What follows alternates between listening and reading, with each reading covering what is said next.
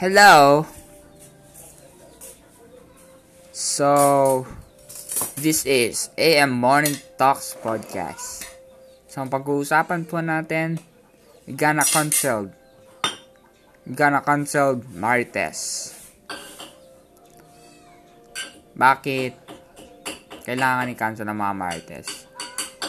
Okay.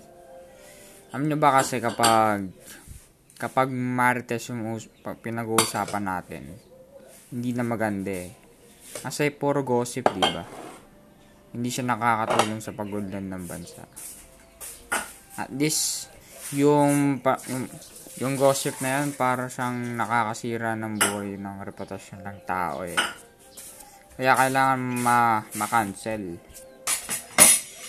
So, dapat, kung kung magkukwento ka, you must be extra careful to your words. Kasi kung hindi hindi tayo marunong magkwento sa ibang tao, parang naninira ka na nun. Huwag tayong manira. Ganyan yung mga marites eh, no? Nanggogosip.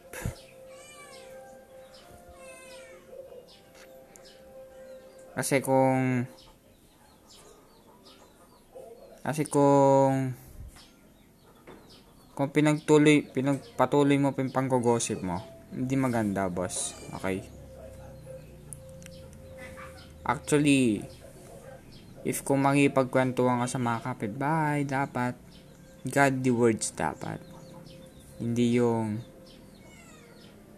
hindi yung puro chismis.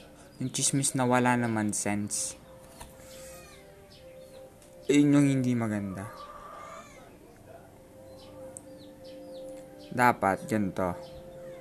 Kung gusto mong umasenso sa buhay, tigilan mo yung pagchismis ng kapwa-tao. Kasi hindi maganda. Ang dapat lang gawin mo, i-bless mo na lang yung mga, yung mga kapitbahay mo, i-bless mo sila. Dapat maging blessing ka sa community nyo sa barangay ninyo. Kasi, kung hindi tayo magiging blessing sa mga pamilya natin, hindi tayo makakapag-ipon ng pera.